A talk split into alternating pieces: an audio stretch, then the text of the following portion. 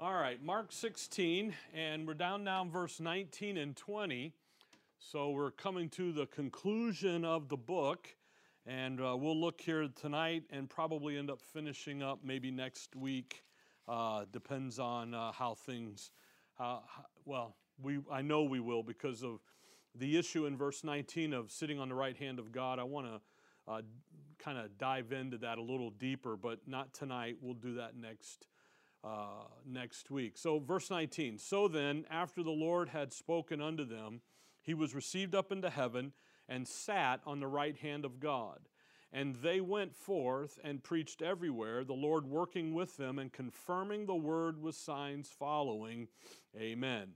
Now, again, this is obviously after the death and the burial and the resurrection of Christ. This com- the commissioning here when he says, So then after the Lord had spoken unto them, so he, he's finished the post resurrection commission there, verse 15, 16, 17, and 18. And this is the night of the resurrection. Um, he's spoken unto them. He was received up into heaven and sat on the right hand of God. Now, this, the ascension event, according to Acts 1, Luke 24, is 40 days later. Okay, so he doesn't get done speaking and then gone. There's a, there's a time here. And what Mark is doing, so verse 19 and 20 is 40 days later, all right? He's received up into heaven and so forth. But what Mark is doing here is he's making a point that the commission that he just gave them is going to be carried out in his absence. If you look at Matthew 28, uh, just look at Matthew 28. So, Mark, in his absence, this is what they're doing. Matthew 28, verse 20, verse uh, 16, 28, 16. Then the 11 disciples went away into Galilee, into a mountain where Jesus had appointed them. And when they saw him, they worshipped him, but some doubted. And Jesus came and spake unto them, saying, All power is given unto me in heaven and in earth. Go ye therefore and teach all nations, baptizing them in the name of the Father and of the Son and of the Holy Ghost. Now, watch verse 20 teaching them to observe all things whatsoever I have commanded you, and lo, I am with you always, even unto the end of the world. Here, he, this commission is going to be carried out in his presence. Lo, I am with you always. This is going to be carried out in the millennial kingdom. So in Matthew, they're going to do this commission over in the kingdom, millennial kingdom, the thousand years, in his presence.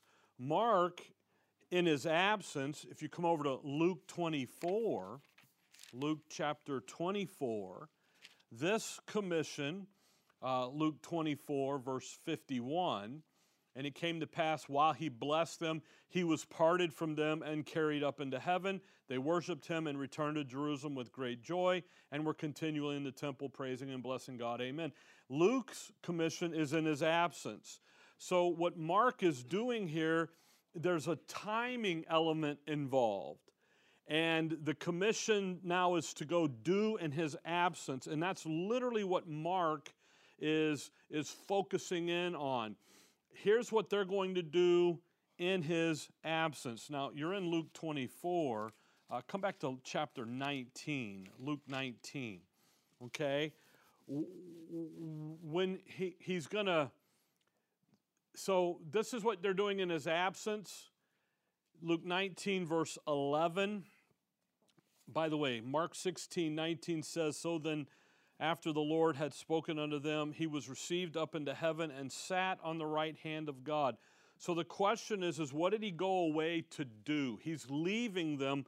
What is he going away to do? Well, verse uh, Luke 19 and verse 11. And as they had uh, heard these things, he added and spake a parable because he was nigh to Jerusalem and because they thought that the kingdom of God should immediately appear. And he said, therefore, a certain nobleman went into a far country to receive for himself a kingdom and to return. So, what he's going, Mark 16, 19, what's happening here? Well, where did he go? Well, he went and sat on the right hand of God. he goes, he's the, the nobleman here, Luke 19, 11, and 12, where he's going to go up, receive the kingdom, and then return. So when you come back to Mark 16 here, as we're winding down the ending of the chapter here, he's he went and sat on the right hand of God. Now, the right hand of God, that's where authority comes from. Uh, come back with me over to Luke, I'm sorry, Acts chapter 2. Acts chapter 2. That's the place, the right hand of God is the place where authority comes from. He goes and sits where the Father is placing him because he's the one who the Father is going to commit all authority over heaven and earth to. And he sat down there. And uh, Acts 2, that's very key that he sits. The sitting is a temporary situation because what's he going to do? He's going to get the kingdom and he's going to return. But he's going to sit till it's time to return. Uh, Acts 2, and that's really what Peter's saying here, verse 22. Acts 2, and then we're going to go look at Hebrews 1. So he sits down at the, at the right hand of God, the, at the place where the authority uh, rests, resides. And Peter's going to explain this here now to Israel about what they did. Uh, 2, 2, Acts 2 22. The deuces are wild. Ye men of Israel, hear these words Jesus of Nazareth, a man approved of God among you by miracles and wonders and signs, which God did by him in the midst of you, as yourselves also know. Again, he's out preaching the word. He's out demonstrating that he is Messiah, and it's confirmed with miracles, wonders, and signs. Verse 23 Him being delivered by the determinate counsel and foreknowledge of God, ye have taken and by wicked hands crucified and slain, whom God hath raised up, having loosed the pains of death, because it was not possible that he should be holden. So what he here's this demonstration of him to be the Messiah by signs, miracles, and wonders. And then there's the witness account, all confirming that the Lord was Messiah, but then God raised him up. That even adds more to it. Now, if you draw your eye just right across the page to verse 34, for David is not ascended into the heavens, but he saith himself, The Lord said unto my Lord, Sit thou on my right hand until I make thy foes thy footstool. Sit here, sit until. See? So there's a timing event. By the way, verse 36 Therefore, let all the house of Israel know assuredly that God, that God hath made the same Jesus whom ye have crucified, both Lord and Christ. Now, that quote of, Lord, sit thou on my right hand until thy, I make thy foes thy footstool, is Psalms 110. So flip back there just real quick because Psalms 110, verse 1, is just a little different in the quote by Peter in Acts 2. And it's something we, we need to recognize here before moving over to Hebrews 1. Psalms 110, verse 1. This is the quote that Peter's making. The Lord said unto my Lord, Sit thou at my right hand until I make thine enemies thy footstool. Well, in Acts 2, he says, verse 35, until I make thy foes thy footstool. So he uses enemy, Psalms as enemy foe is not is different. And the difference between the enemy and the foe is the foe is an active enemy. You can have an enemy that aren't doing anything, they're just dormant. But a foe is an enemy that's, in, that's actively fighting against you. And literally, what's happening in Acts 2 is that satanic captivity of Israel, the apostate Israel, they are fighting against the Messiah. They're fighting against the, the, the little flock, the believing remnant, the 12 apostles, and it's an act, active engagement here. So he sits at the right hand. It's a temporary sitting. Now, if you come back to Acts 7, we see him stand up at the end of the year here. Acts chapter 7 and verse uh, 55, just kind of jumping in here. Stephen, he, uh, and he, that's Stephen, being full of the Holy Ghost, looked up steadfastly into heaven and saw the glory of God and Jesus standing on the right hand of God. So you're going to sit at my right hand. It's going to be temporary. Sit here as the one who will reign and who will establish the kingdom and who'll get the job done. Acts 7, it's time for him now to do what? Stand. And that's why when Stephen sees that, verse 55, he saw the glory of God and Jesus standing on the right hand of God. And the glory of God is a picture of the armies of heaven are ready to come back now in, in second coming wrath and judgment. Now come over to Hebrews chapter number 1. So, Hebrews chapter 1. So, Mark 16, 19. So then, after the Lord had spoken unto them, he was received up into heaven after the 40 days and sat on the right hand of God. So he's sitting, in, and it's a temporary posture because he's going to return with the kingdom. Hebrews chapter 1, verse 1.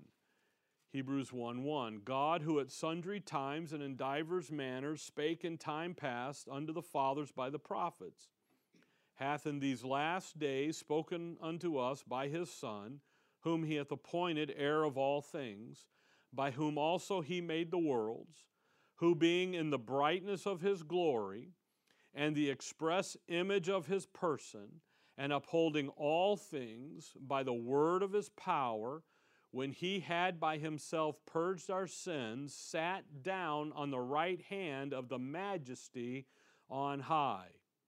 The majesty, so after the cross, he's paid for the sins, he's been resurrected, now he's sitting down on, on the right hand of the majesty, that's the Father, on high. He's sitting down as the rightful king, as the rightful ruler, and in that place that the Father has prepared for him, really over the, the heaven and the earth. We, we know now the heavens. Come over to chapter 10 of Hebrews. Chapter 10 chapter 10 and verse 10. By the which will we are sanctified through the offering of the body of Jesus Christ once for all. Now, by the which will, um, you got to go back up to verse 7 here to, find, to catch the will. Uh, Hebrews 10 7. Then said I, Lo, I come, in the volume of the book it is written of me, to do thy will, O God above when he said, Sacrifice and offerings and burnt offering and offerings for sin thou wouldest not, neither hadst pleasure therein, which are offered by the law. Then said he, Lo, I come to do thy will, O God. He taketh away the first, that he may establish the second. What is, what is Calvary accomplishing for Israel? That's what Hebrews is doing. It's what Hebrews is explaining the will by the which will we are sanctified. The will of god the will here is through the blood of, cro- of the cross. It's going to do away with the mosaic covenant the old covenant the first covenant and it's what's going to establish the second covenant the new covenant. Okay? So verse 10 by the which will that will that is established by the father and then carried out by the son we, we are sanctified through the offering of the body of Jesus Christ once for all. The old covenant can never take away the sins, they can never fix it. Verse 11 And every priest standeth daily, ministering and offering oftentimes the same sacrifice, which can never take away sins. That old covenant never got the job done. But this man, after he had offered one sacrifice for sins forever, sat down on the right hand of God. Well, why, would, why did he sit down? You see, the, the Lord here, he comes up and sits down. This man, the Lord Jesus Christ, he's gone to the cross, he's died, he's been buried, he rose again. He spent 40 days with, the, the disciples, the apostles, and all, and then he, he ascends up and sits down at the right hand of God. By the way, verse 13, from henceforth expecting till his enemies be made his footstool. Why did he sit down? Well, first, two reasons he sits down. One, the redemptive plan and program and the redemptive work is done. He's died once for all. There's no one else going to die. There's no redemption is settled. Then he sits down until number two, really, it's time to do what? come back and deal with his enemies. He's going to come back now and make his enemies his footstool, verse 13. So there's more going on at Calvary and in Israel's program than him just dying for their sins. He's now going to also deliver them from satanic captivity. He's not only going to deliver them from the enemy, but he's going to avenge the enemy, annihilate them, kill them. It's interesting. You, you see the, uh, what are those guys' names in Yemen that they were just bombing? Houthis. Well, if you don't destroy them, what happens? They pop back up. Say, I guess we don't learn that from history. I don't know. But you go in, you got to do what? You have to annihilate them, you got to wipe them out. Well, that's what the Lord's going to do. It's one thing to deliver, be delivered from an enemy, but leave that enemy in place because then that enemy comes back. The Lord's going to come back and He's going to avenge them. He's going to annihilate the enemy of Israel, His enemies. Verse 14 For by one offering He hath perfected forever them that are sanctified. You see, when Jesus Christ ascends up and sits at the right hand, he's demonstrating that the work of redemption is done. It's the work of redemption has been accomplished by the death, burial, and resurrection. Then he's able to then number 2 come and sit now until it's time to come back, make his enemies his footstool and reclaim, come back and take back creation. And that's what Matthew uh, 28 is talking about.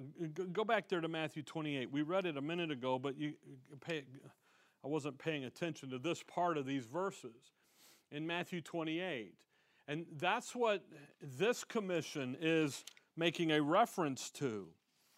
Now, Matthew 28, the same time period, as Mark, as Luke. Okay, the, in, in this commission, by the way, there's a verse here in this commission that always gets overlooked. Verse 16 Then the eleven disciples went away into Galilee, into a mountain where Jesus had appointed them. And when they saw him, they worshiped him, but some doubted. Now look at verse 18. And Jesus came and spake unto them, saying, All power is given unto me in heaven and in earth. Notice that. He has all of it. He, why? He's going to go and sit at the right hand of God the Father. He's going to sit at the right hand of God, that place of authority. All power and authority is His. He's just not exercising it yet. Why? Because He's going to sit until the time of his enemies are made his footstool. It's not time for him to exercise his power and authority. By the way, verse 18 is a verse that always gets just read right over because we're looking for verse 19. Go ye therefore and teach all nations, baptizing them in the name of the Father and the Son and of the Holy Ghost, teaching them to observe all things whatsoever I've commanded you. And lo, I am with you always, even unto the end of the world. Amen. Now, they're going to do that why go out and teach all the nations, the, the Gentiles? Well, because, verse 18, all the power is given to him in heaven and earth, the power, authority. Because of the death, burial, and resurrection, the Lord has functioned as the first mandate of the Davidic and the Abrahamic covenant, the Davidic covenant. He's functioned as Redeemer. Now he can come and fulfill the other mandates of the covenant, which is that issue of being deliverer, avenger, king, and blesser, the five, the five titles. And he can do that. All of the all of the power, all of the governmental structure belongs to him. And what he's doing here, and again in verse 18, he's, uh, he's going to ascend up.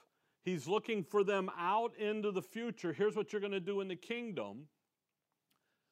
And by the way, verse 19 is a fascinating verse because this is the verse that everybody uses for the formula on baptism.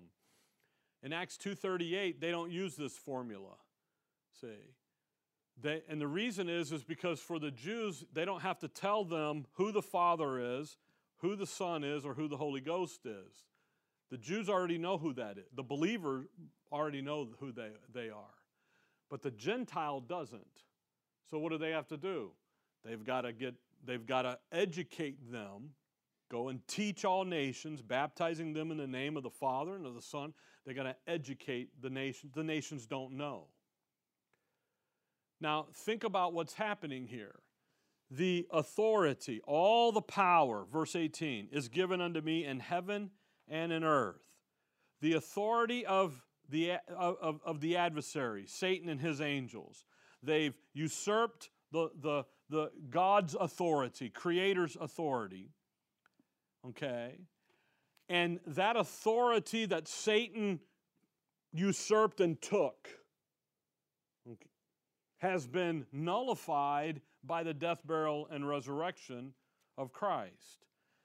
Now, because of his death and resurrection, now he is, verse 18, the rightful authority over all the universe. Now, he hasn't taken it up yet, but the power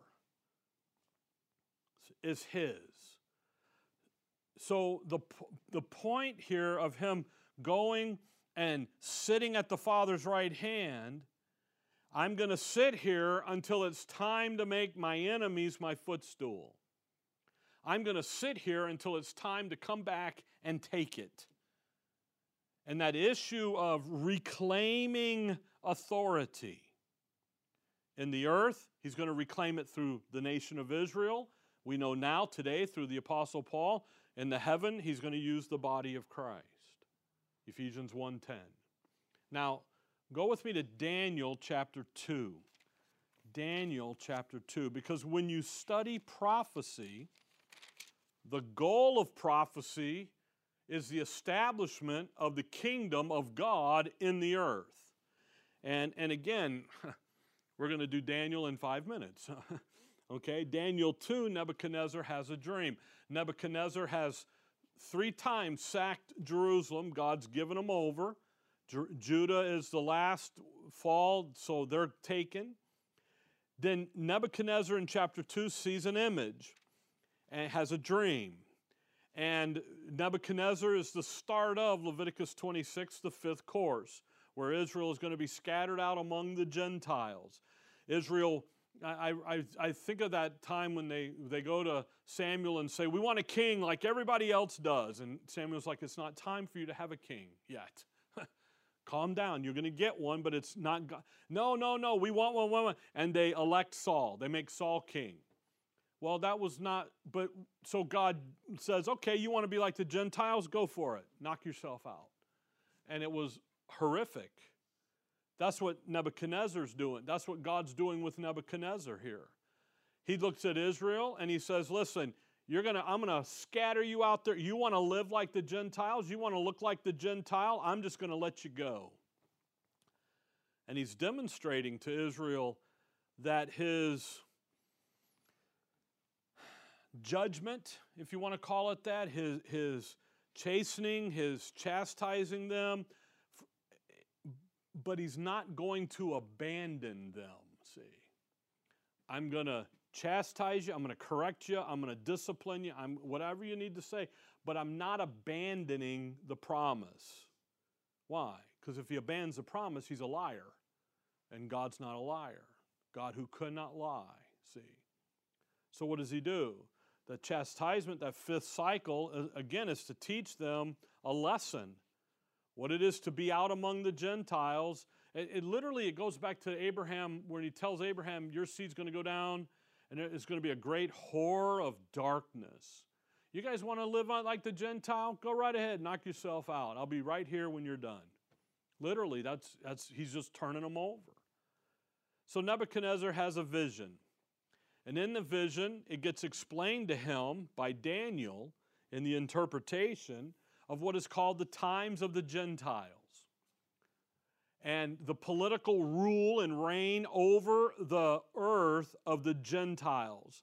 That, that time of the Gentiles is ongoing even today, and it will not cease, it will not stop until the Lord comes back and establishes his kingdom.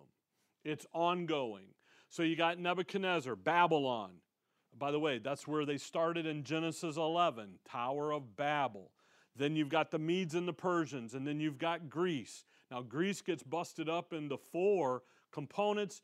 The two legs come out of, uh, of, of, of two of those four. And what happens then is the Antichrist comes out of the leg and the feet and all that stuff, and you got all of that. But look at verse 44. So you've got this literally pr- before the historical events happen, the Lord is through Gabriel is te- through Daniel is telling is prof- prophesying uh, Gentile history. Now look at verse 44. And in the days of these kings shall the God of heaven set up a kingdom which shall never be destroyed, and the kingdom shall not be left to other people, but it shall break in pieces and consume all these kingdoms, and it shall stand forever. For as much as thou sawest that the stone was cut out of the mountain without hands. By the way, mountains in your Bible are usually, nine out of ten times, kingdoms. They're references to kingdoms, not unless it's very specific like Mount Sinai or Mount what you know whatever unless it specifically tells you a geographical hill it's usually representing a kingdom a nation he, then he says uh, and that it break in pieces the iron the brass the clay the silver and the gold the great god hath made known to the king what shall come to pass hereafter and the dream is certain and the interpretation thereof is sure what's going to happen the god of heaven is going to establish a kingdom on the earth.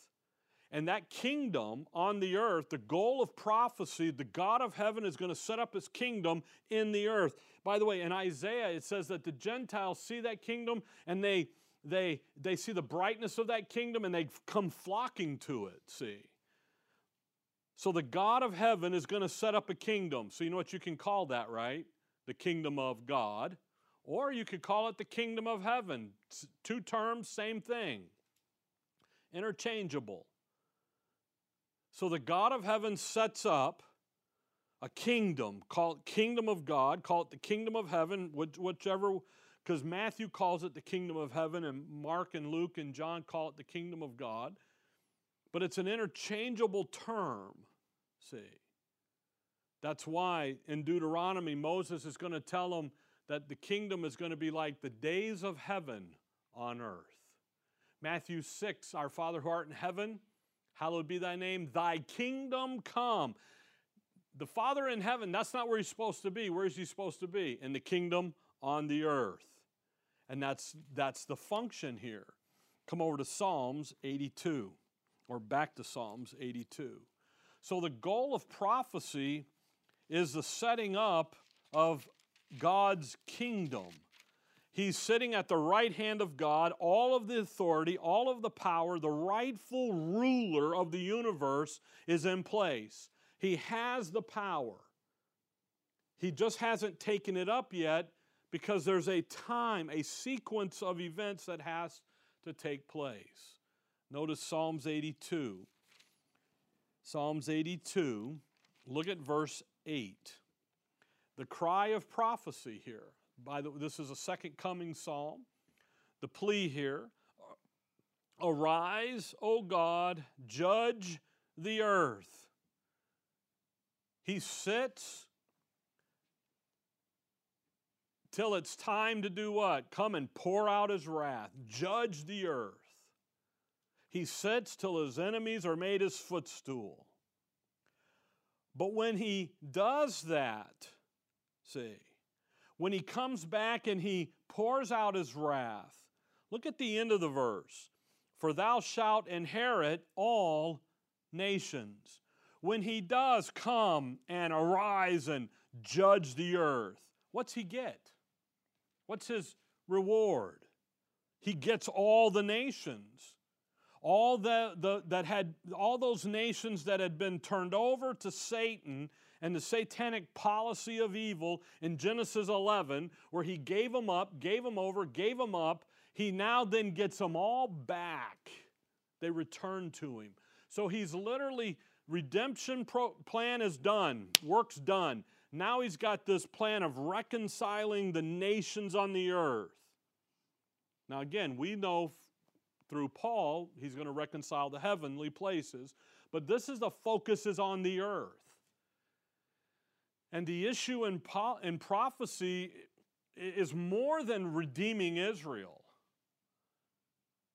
but it's also to, it's more than just rescuing Israel from the strong man.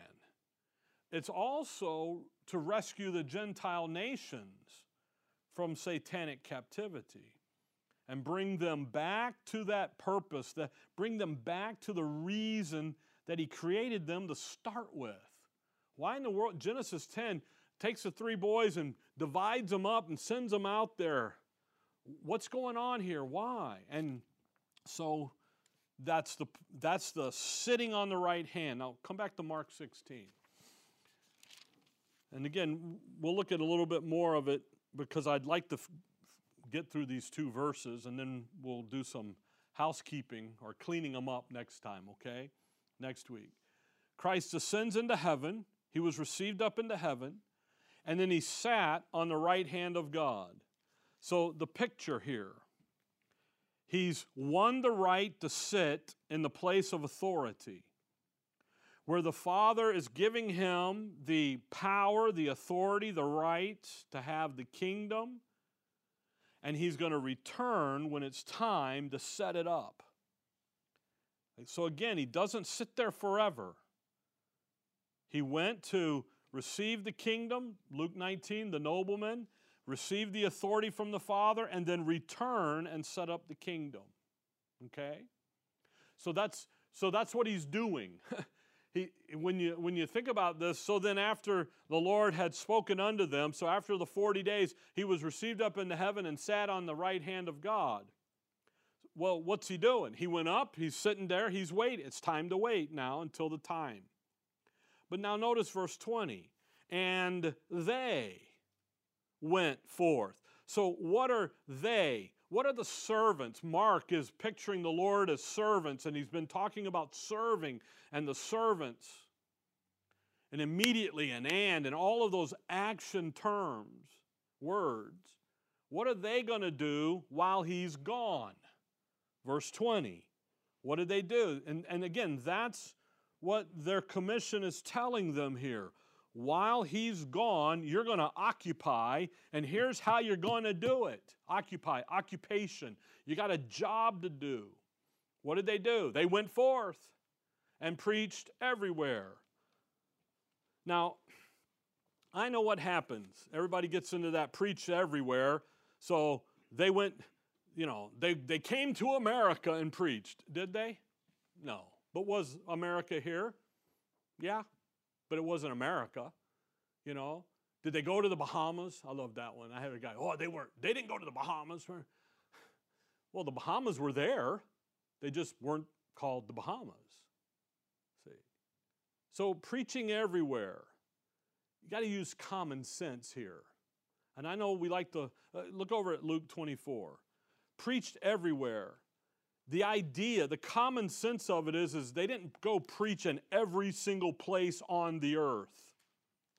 But rather, everywhere they went, what they do? They preached. Do you follow that? That's what they did.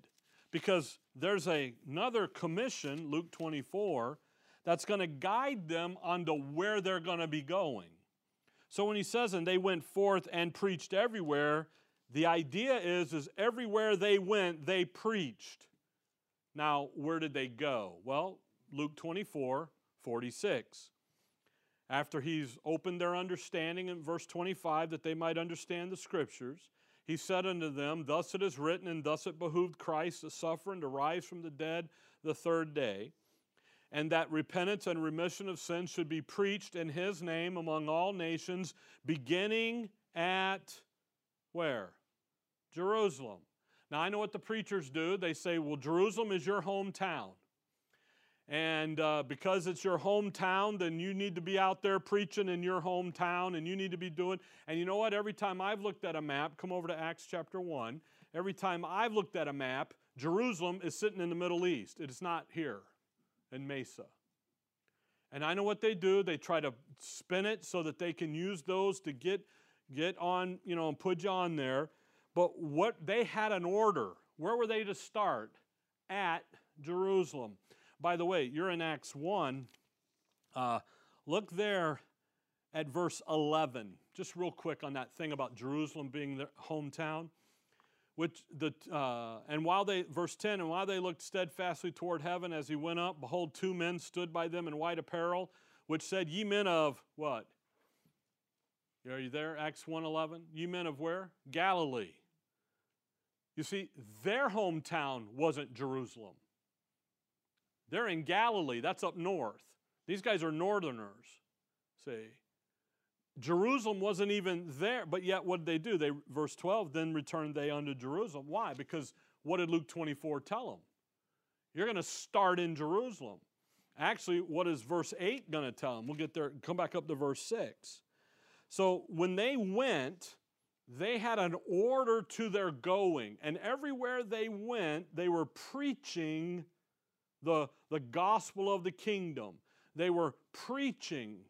And it, Luke 24, 47, it started at Jerusalem. Now look at Acts 1, uh, verse 6. When they therefore were come together, and again, they did come together, they've been together, verse 3, for 40 days. So they've been coming together. When they came together, they ask of him, saying, Lord, wilt thou at this time restore again the kingdom to Israel? They, you, you got to enjoy the word again. They ask this question and they understand the nature of the kingdom. And that the kingdom was going to be like the one they had before. Will you restore again the kingdom? What did they have before? They had a literal, physical, visible, earthly, Davidic kingdom. Actually, before they had King David on the throne. They understood what was going on. They understood that this was a continuation of the earthly ministry Matthew, Mark, Luke, and John, nothing new here. Verse 7 He said unto them, It is not for you to know the times or the seasons which the Father hath put in his own power. But ye shall receive power after that the Holy Ghost is come upon you. And John 7, verse 39, talks about when the Lord, when the Son is resurrected and he's sitting at the right hand of Father, when he's glorified, then who can come? The Holy Spirit can come. Prior to that, the Holy Spirit hadn't come yet. See uh, come upon you, and ye shall be witnesses unto me both in Jerusalem and in all Judea and in Samaria and under the uttermost part of the earth. They understood the order of their going. They weren't out here going, which way do we go, guys? They started at Jerusalem. Why? Matthew 5, Jerusalem is the city of the great king. We're going to start there. And then we get there done, and then we move over here, and then we move over here. Verse 9, he's a, uh, and when he had spoken these things while they beheld, he was taken up, and a cloud received him out of his, his sight. He's taken off. Where did they go? They went out, actually, as late as Acts 11, they're preaching to the Jews only. And that's interesting. Where did they go? They didn't just hey, you know, what's going on? No, they, they had a, they're preaching to the Jews. Why? Because Jerusalem, Israel, they had they Israel hasn't responded positively to the message yet. They're still rejecting. And it's Israel that has, they're to be that channel of blessing. They're the ones that are to be fixed so that the blessing of the kingdom can go out through the nation of Israel, out then to everyone else. They were that channel. So everywhere, it started in Jerusalem. They didn't just willy nilly walk around and say, hey, I think today we're going to go down to Yemen. Let's go. You know, no, they had order. And because Israel, uh, look over at uh, Zechariah. Zechariah chapter 12. Zechariah chapter 12. Zechariah 12 and verse 7. Zechariah 12, 7. Um, yeah, the, the Lord also shall save the tents of Judah first that. Why? Why save the tents of Judah first? That the glory of the house of David and the glory of the inhabitants of Jerusalem do not magnify themselves against Judah. In that day shall the Lord defend the inhabitants of Jerusalem. You see, Judah is, to, is first. Why? Because they're, that, they're the channel of the blessings of the kingdom going out. So when you come back to Mark 16, verse 20, they went forth and preached everywhere. Everywhere they went, what were they doing? They were preaching the gospel of the kingdom. Back up to verse 15. Go you therefore in all the world and preach the gospel to every creature. They they are preaching the gospel of the kingdom. Then verse 20 says, The Lord working with them. All right, well, how's the Lord working with them? Well, we know from John, come over to John 16, John 14, John 14. Yeah, John 14, 26. The Lord in the upper room, the night before he dies, tells them, But the Comforter, which is the Holy Ghost, whom the Father will send in my name, he shall teach you all things and bring all things to your remembrance whatsoever I have said unto you. So he's commissioning, he's authorizing the writing of Matthew, Mark, Luke, and John. Then, if you come over to chapter 16 and verse 12 and 13, I have yet many things to say unto you, but you cannot bear them now. Howbeit, when he, the Spirit of truth is come. He will guide you into all truth, for he shall not speak of himself, but whatsoever he shall hear, that shall he speak, and he will show you things to come. He shall glorify me. For he shall receive of mine and shall show it unto you. All things that the Father hath are mine, and off he goes. So, so when that verse says, the Lord working with them, come over to John 7. How's the Lord working with them? He's working through the ministry of the Holy Spirit, who's working through some words that is going to communicate what the Lord had said, so they're right on par. And then he's going to communicate some words to them about the things to come and the future. See, the Holy, he, the Lord's working. Uh, John 7, look at verse 37. John 7, 37 in the last days, that great day of the feast, Jesus stood and cried, saying, If any man thirst, let him come unto me and drink. He that believeth on me, as the scripture hath said, out of his belly shall flow rivers of living water. Now, watch verse 39. But this spake he of the Spirit, which they that believed on him should receive. For the Holy Ghost was not yet given because that Jesus was not yet glorified. His glorification was his ascension and him sitting at the right hand of God. Now, what can happen? Acts 2, day of Pentecost, and the Holy Spirit can come. So, the Lord with them, working with them, and that's what he's doing, But what is, what is the Lord doing? Confirming the word with signs following. And again, I, we've talked about the signs when we went down through verse 17 and 18. But signs have a purpose, and their purpose is exclusively to confirm the word. Uh, come over with me to Hebrews chapter 2. Hebrews chapter 2. Even with Paul, in the early days of the church, the body of Christ, when signs were actively ongoing until the completion of the Word of God, they were being used to confirm the Word. Okay? Uh, you got Hebrews 2. Look, if you will, there at verse 3. Hebrew, the, again, the purpose of the signs, the wonders, the miraculous events were to confirm the, pre- the word being preached. They were not for entertainment purposes. They were not for giving Melanie more than Nikki. Not at all. They were not for Ed to have something and Ted be left out. They were never that way.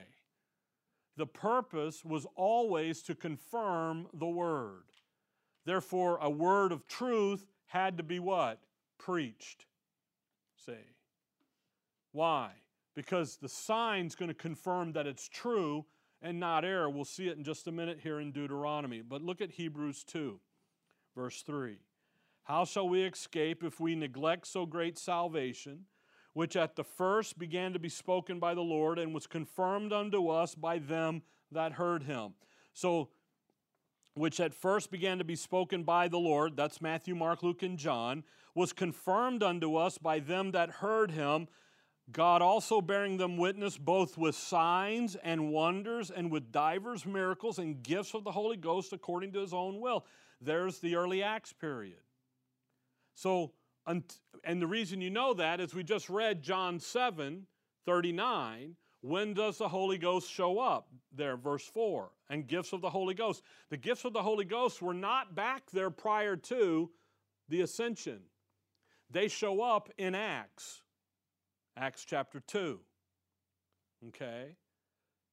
So when Christ is glorified, again, he ascends up, sits at the right hand of God.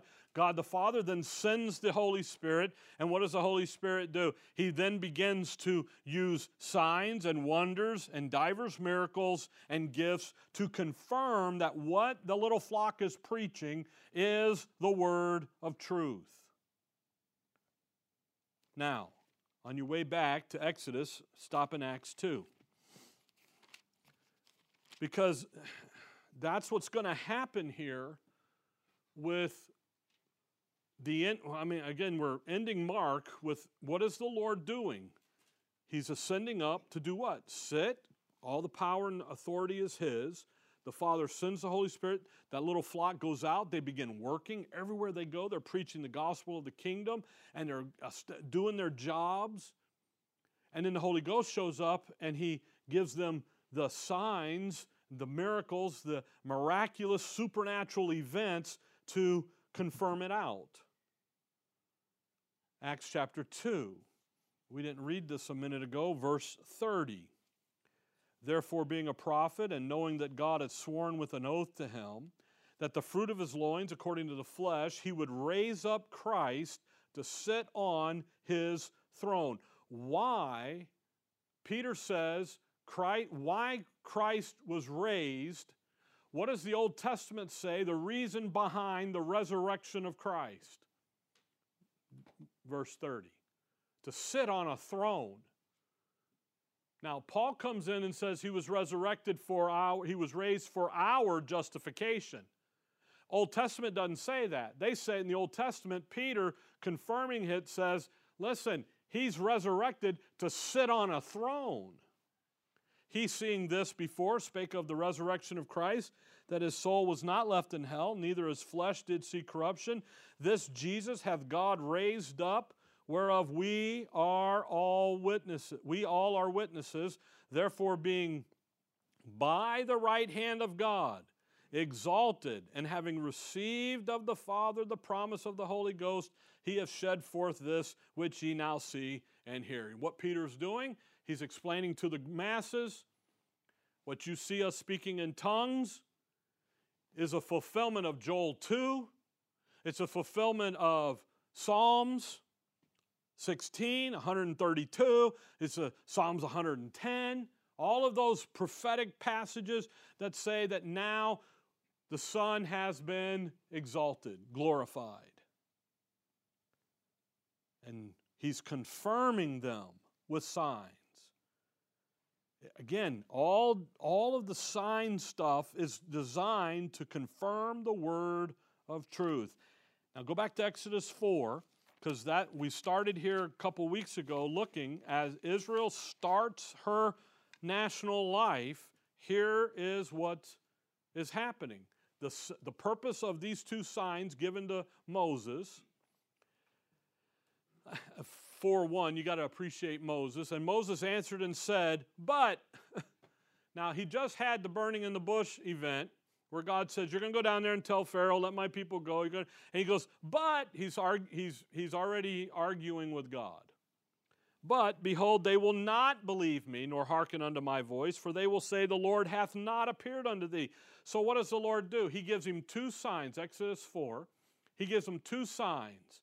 The first one is the rod, and, you, verse 3 and he said, Cast it on the ground. And he cast it on the ground, and it became a serpent, and Moses fled from before it.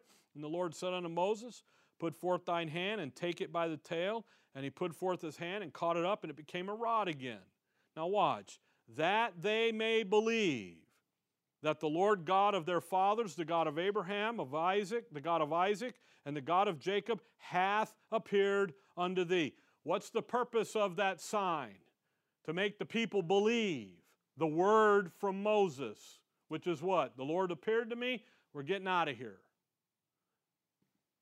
Nothing else. Not to make Moses' life easier, not to make in somebody else's life difficult. It's to confirm the word given to Moses. Verse 6 And the Lord said, Furthermore unto him. And then he's, he's got the leprous hand in the bosom, leper, back in clean. Verse 8 and it shall come to pass, if they will not believe thee, neither hearken to the voice of the first sign, that they will believe the voice of the latter sign. And it shall come to pass, if they will not believe also these two signs. And he gives him another one. Now, if you look over at verse 29, and Moses and Aaron went and gathered together all the elders of the children of Israel and Aaron spake all the words which the Lord had spoken unto Moses. So, what did Aaron do? Here's the word of the Lord given to Moses, and did the signs in the sight of the people. What did Aaron do? He did it. Bam, bam. And the people believed. And when they heard that the Lord had visited the children of Israel and that he had looked upon them, uh, uh, upon their affliction, they, then they bowed their heads and were. What the signs do? They confirm, Aaron spoke the word that the Lord gave Moses, did the signs, and the people believed. And that's what they're there for. Again, it's they're not there to help anybody. They're not there to make something easier for one group and harder for another group. They are, they are not everyday occurrences. Come over to Deuteronomy 13.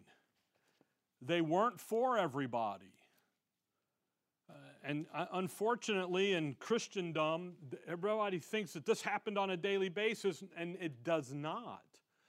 It's just like the issue of water baptism. You know, people say, oh, you know, Israel, water baptism. You know, an average, the Joe, the average believer in the Old Testament was never water baptized. The only group of people in the Old Testament that were ever water baptized was that of the priesthood, the, Le- the Levites. That's it. Why? Because baptism is identification. What are we doing? We're identifying the priest. There they are. The Lord comes in and he's now developing the little flock, the believing remnant, but who are they to be? That kingdom of priests. So then what do they need to be? Water baptized. See, it wasn't an ongoing, everything, everyday thing. They didn't need it. They need it over here.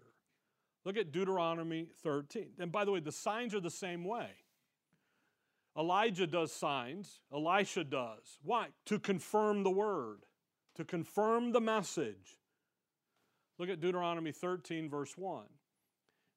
If there arise among you a prophet or a dreamer of dreams and giveth thee a sign or a wonder, and the sign, so the signs and wonders are, are happening, and the sign uh, or the wonder come to pass, whereof he spake unto thee. So the, there's a guy there and he, he heals the person, and it happens.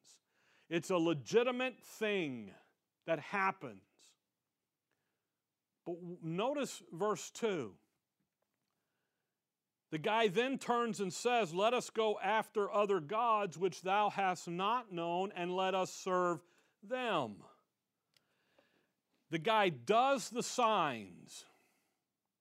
And what Moses is warning Israel is there's going to be people come up and they're going to do things. They're going to do the sign and he's going to give his word. But what is his word? His word is let's go worship other gods. See that in verse 2? So the word that the guy's preaching doesn't match the word of truth. Because who really led them out of Egypt? God of Abraham, Isaac, and Jacob did, see. Who, who, they're not to have any other gods before. Verse 3 Thou shalt not hearken unto the words of that prophet or that dreamer of dreams, for the Lord your God proveth you to know whether you love the, your, the Lord your God with all your heart and with all your soul. You see, Moses is warning Israel here. You're going to see people do stuff, and then they're going to teach false doctrine, and you better not listen to them.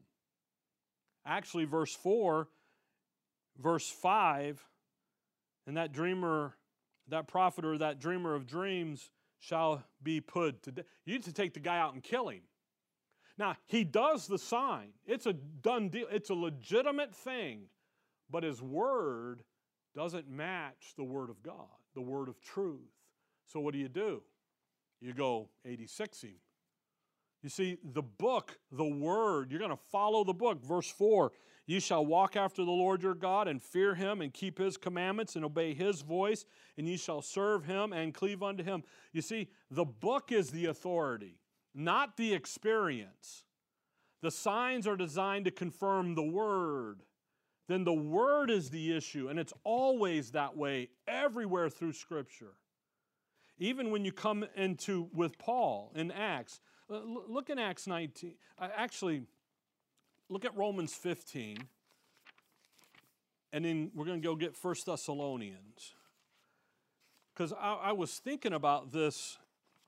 We have this weird perception, and it's religion that's done it to us actually, when we get into 1 Corinthians 3, and Paul is going to call the Corinthians babes, and then when you go over there to 1 Corinthians 12, 13, and 14, where he talks about the sign gifts, he literally is saying if you believe in signs, you're a baby. You've not grown up. You're immature. You're, you're a child. Because the sign gift 1 Corinthians 13 8 has ceased. It has stopped because the word is complete. So if you're over here playing with, he, he likens it to, to baby toys, toys for the babies. It's, it's very, it's very uh, startling how Paul does that. And, uh, and, and he starts it in 1 Corinthians 3, which is where we're at on Sunday. But first, we got to clean up some stuff in the end of chapter 2. But it's, because what's replaced that sign is the completed word. Look at Romans 15. In Romans 15, look at verse 18. For I will not dare speak of any of those things which Christ hath not wrought by me to make the Gentiles obedient by word and deed, through mighty signs and wonders by the power of the Spirit of God, so that from Jerusalem and around about unto uh, Illyricum I have fully preached the gospel. You see that through mighty signs and wonders? Paul did something. He did signs. You go back to Acts 19, and there are special miracles, and he, he's healing people with the handkerchiefs, and he's doing this. Acts 28, the, the viper comes out of the fire and gets him, and he takes it off and throws it in there. Who's watching that? The Gentiles are. And they're like, we don't have a verse to back it up, but that's a sign that this guy's really what he says and who he says he is. You see, say, Paul didn't have a verse to look to look to. Come over to 1 Thessalonians 2. He had a sign that confirmed the word that God had put in and given to Paul. And by the way, when Paul goes into the synagogue and they're doing things like that, the issue with Corinth, it's joined hard right next door to the synagogue and the two of the preachers are now over in the Corinthian church. They leave the synagogue. Well, they're doing the signs over here. And, and literally, what Paul is saying is look, Israel, God has left you. He's visiting the Gentiles now. And they're like, yeah, yeah, yeah, yeah, whatever. And then Paul starts doing their signs, and the Gentiles do their signs. And it's like, oh my goodness, he has. Because they understood the confirmation issue. Notice 1 Thessalonians 2. Notice verse 13.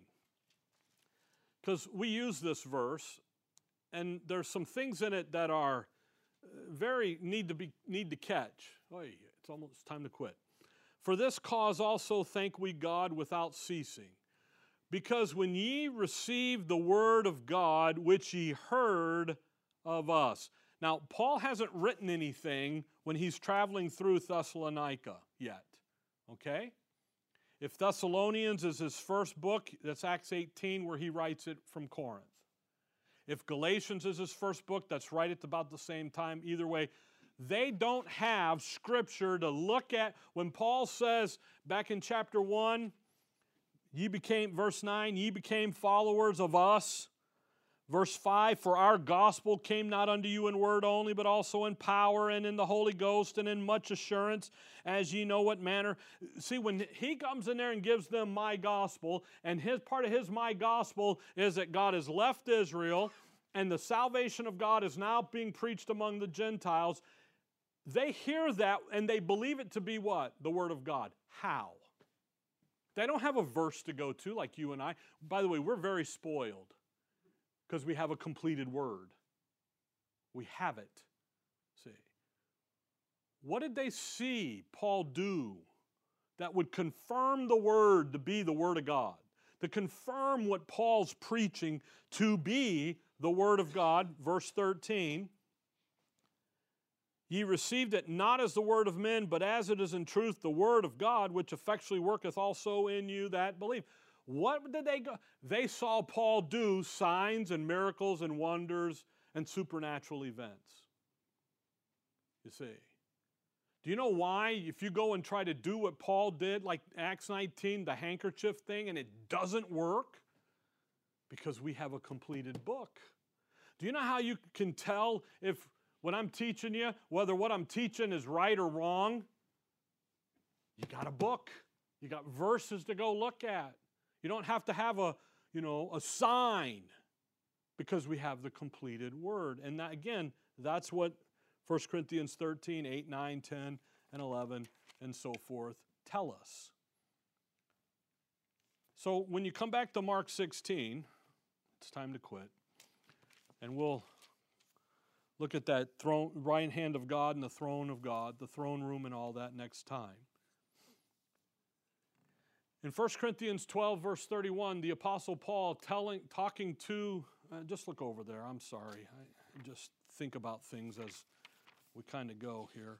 In 1 Corinthians 12, Paul dealing with the spiritual gifts, verse 31, he says, But covet earnestly the best gifts, and yet show I unto you a more excellent way. That's the completed books coming. And when the completed word, when the word is complete, then the sign gifts, chapter 13, verse 9, verse 8, is going to vanish off the scene. 13:8 Charity never faileth but whether there be prophecies they shall fail whether there be tongues they shall cease You know what that means? It's going to stop. Whether they be not whether there be knowledge, it shall vanish away. Oh, well, wait a minute. Knowledge for we know in part and we prophesy. We have partial knowledge at the moment. Verse 10 But when that which is perfect is come, perfect what? Well, verse 9, perfect knowledge. Then that which is in part shall be done away perfect 2 timothy 3 16 and 17 that the man of god may be perfect. How's that accomplished?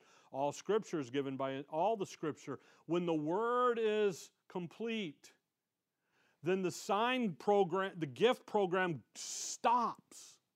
Isn't ongoing. Why? Because i don't need that to confirm the word over here.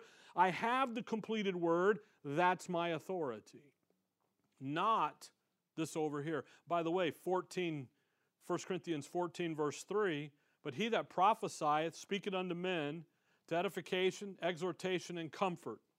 Those three things edification, exhortation, and comfort the whole, the scripture now accomplishes and does.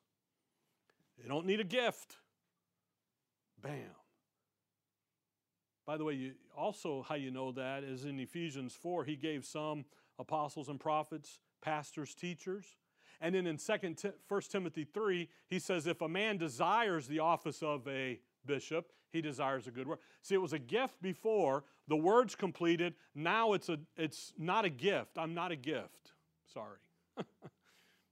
now it's, uh, I desire the office, I have, something's boiled up inside of me to get out. So we're going to go do, okay? All right, Mark 16, verse 20.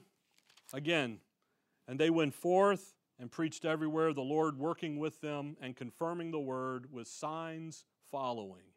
Amen. It's again, we'll clean some stuff up there about the right hand of God in the throne room. And we'll do that next time, okay? All right, you've been patiently sitting there now for an hour, so I'll let you go. Dear Heavenly Father, we thank you for the evening, Lord. We thank you for your word, and above all, Lord, we just thank you for your completed word. Now we can rest on its authority, and it'll be what guides us in all manners of our life, all the details, and we just rejoice that we have it, and we thank you for it. In your name we pray. Amen.